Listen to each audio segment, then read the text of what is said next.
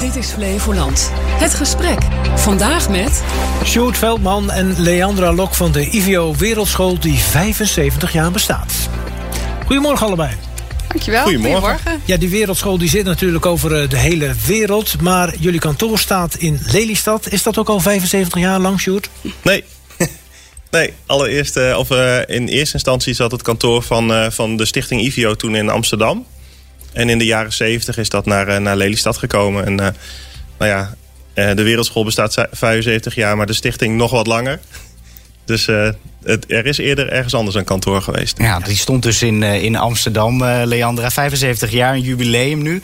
Ehm, laten we even teruggaan in die geschiedenis. 75 jaar geleden. Voor wie is de Wereldschool toen opgericht? Nou, er was eigenlijk de situatie dat eh, er nog Nederlanders in het voormalig Nederlands-Indië woonden. Eh, dat was natuurlijk eh, klaar. Eh, en op dat moment was er, waren er nog wel Nederlandse kinderen die daar onderwijs eh, moesten volgen. Dus toen is er eh, vanuit daar eigenlijk het verzoek gedaan, omdat IVO al zoveel ervaring heeft met afstandsonderwijs en het eh, organiseren van lespakketten, zouden jullie dat niet over kunnen nemen. En sinds 1948, eh, schooljaar 48-49, is inderdaad het eh, eerste pakketje verzonden. Dus ja, dat was eigenlijk de aanleiding. Ja. Oké, maar we zeggen wereldschool of IVO Wereldschool. Eh Sjoerd, hoe zit het nou met die vier letters daarvoor? Ja, officieel is het IVO Wereldschool. Oké, en waar staan ze ervoor? Want die zegt het zo snel en zo makkelijk, maar... Instituut voor Individueel Onderwijs. Oh, oké. Dus dat hoort ook echt wel bij elkaar. Ja, en dan hebben we het natuurlijk over de tijd 1948. Over de, over, dat ging met de post, neem ik aan. Ja, inderdaad. Ja, de, de leerlingen die eh, stuurden hun, eh, hun toetsen en dergelijke op naar de docent op afstand. En die eh, bekeek dat, die beoordeelde dat, schreef ellenlange brieven. Want er kwam ook heel vaak een goede relatie tussen het gezin en de docent.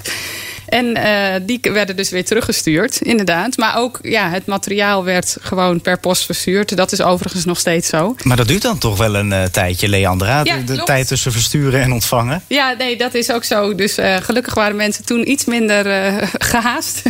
dus er werd gewoon rekening mee gehouden dat dat ook een tijdje duurde. Want dat is de situatie waar je in zit.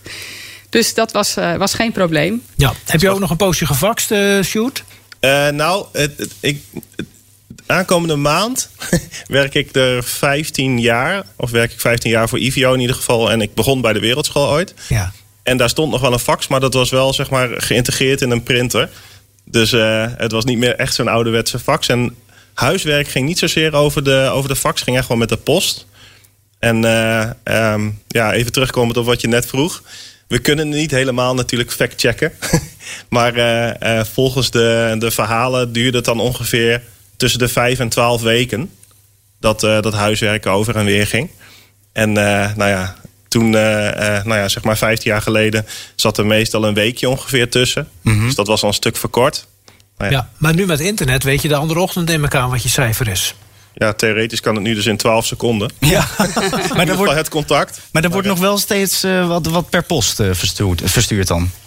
Mm, haast niet. Niet, niet Nee. de, de, de opdrachten, maar wel de materialen die, eh, eh, die dus eh, naar de leerling toe moeten. Ja, de, de boeken en de, en de, en de Ja, schriften en dat soort zaken. Ja. Maar, en, en waarschijnlijk, eh, je hebt ook wel eens kinderen die helemaal in een verre uithoek zitten zonder internet. Ja, klopt. Gebeurt het dan Ja. nog steeds op de ouderwetse manier? Ja, ja, dat is zo. We hebben eigenlijk voor, eh, voor het vak Nederlands in ieder geval, want we bieden alle vakken aan, maar voor het vak Nederlands zijn er drie varianten. Dat is het fysieke pakket en dat is exact wat het was, eh, al, eh, al 75 jaar. Natuurlijk aangepast aan de moderne tijd. Ehm, het online pakket, wat dan uiteindelijk eh, de handleiding voor de ouders is. Want eh, eigenlijk vanaf het begin eh, hebben onderwijskundigen de handleidingen van methodes zo geschreven dat ouders ook precies weten wat ze met hun kind kunnen doen. Ehm, dat zetten we dan in het online programma. En daar maken we natuurlijk ook gebruik van de leuke z- dingen van online. Dus met video-uitleg of met eh, digitaal toetsen of met spelletjes. Zodat je goed kunt oefenen.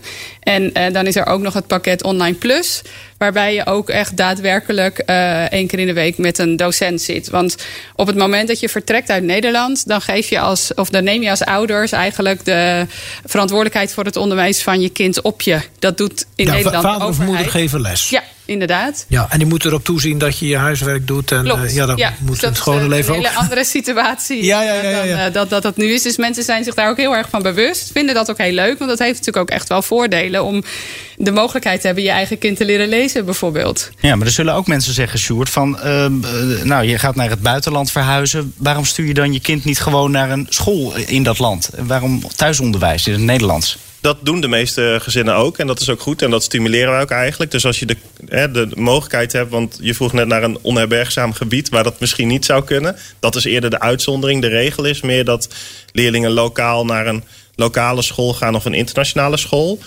En als het een. eh, ehm, eh, eh, aanvullend daarop. Dan volgen ze bijvoorbeeld eh, eh, het onderwijs van de wereldschool. Dat- dat is aanvullend, zeg je. Maar stel nu, eh, je bent expat, dan kom Ja. je terug. Maar stel, je, je blijft daar. Ja. Alle schepen achter je verbrand, je blijft Mhm. daar gewoon. Zou je dan nog klant moeten blijven, worden, blijven bij de wereldschool? Wat denk je? Nou ja, Zeg je, nou eigenlijk- ja, doe maar niet. ja, wij vinden zelf van wel. Ja, want je verkoopt het natuurlijk. Maar nou ja, daar heeft het niet reden? mee te maken. Het heeft meer te maken met de, de ontwikkeling van de, van de kinderen. Uiteindelijk is het Nederlands wel hun moedertaal.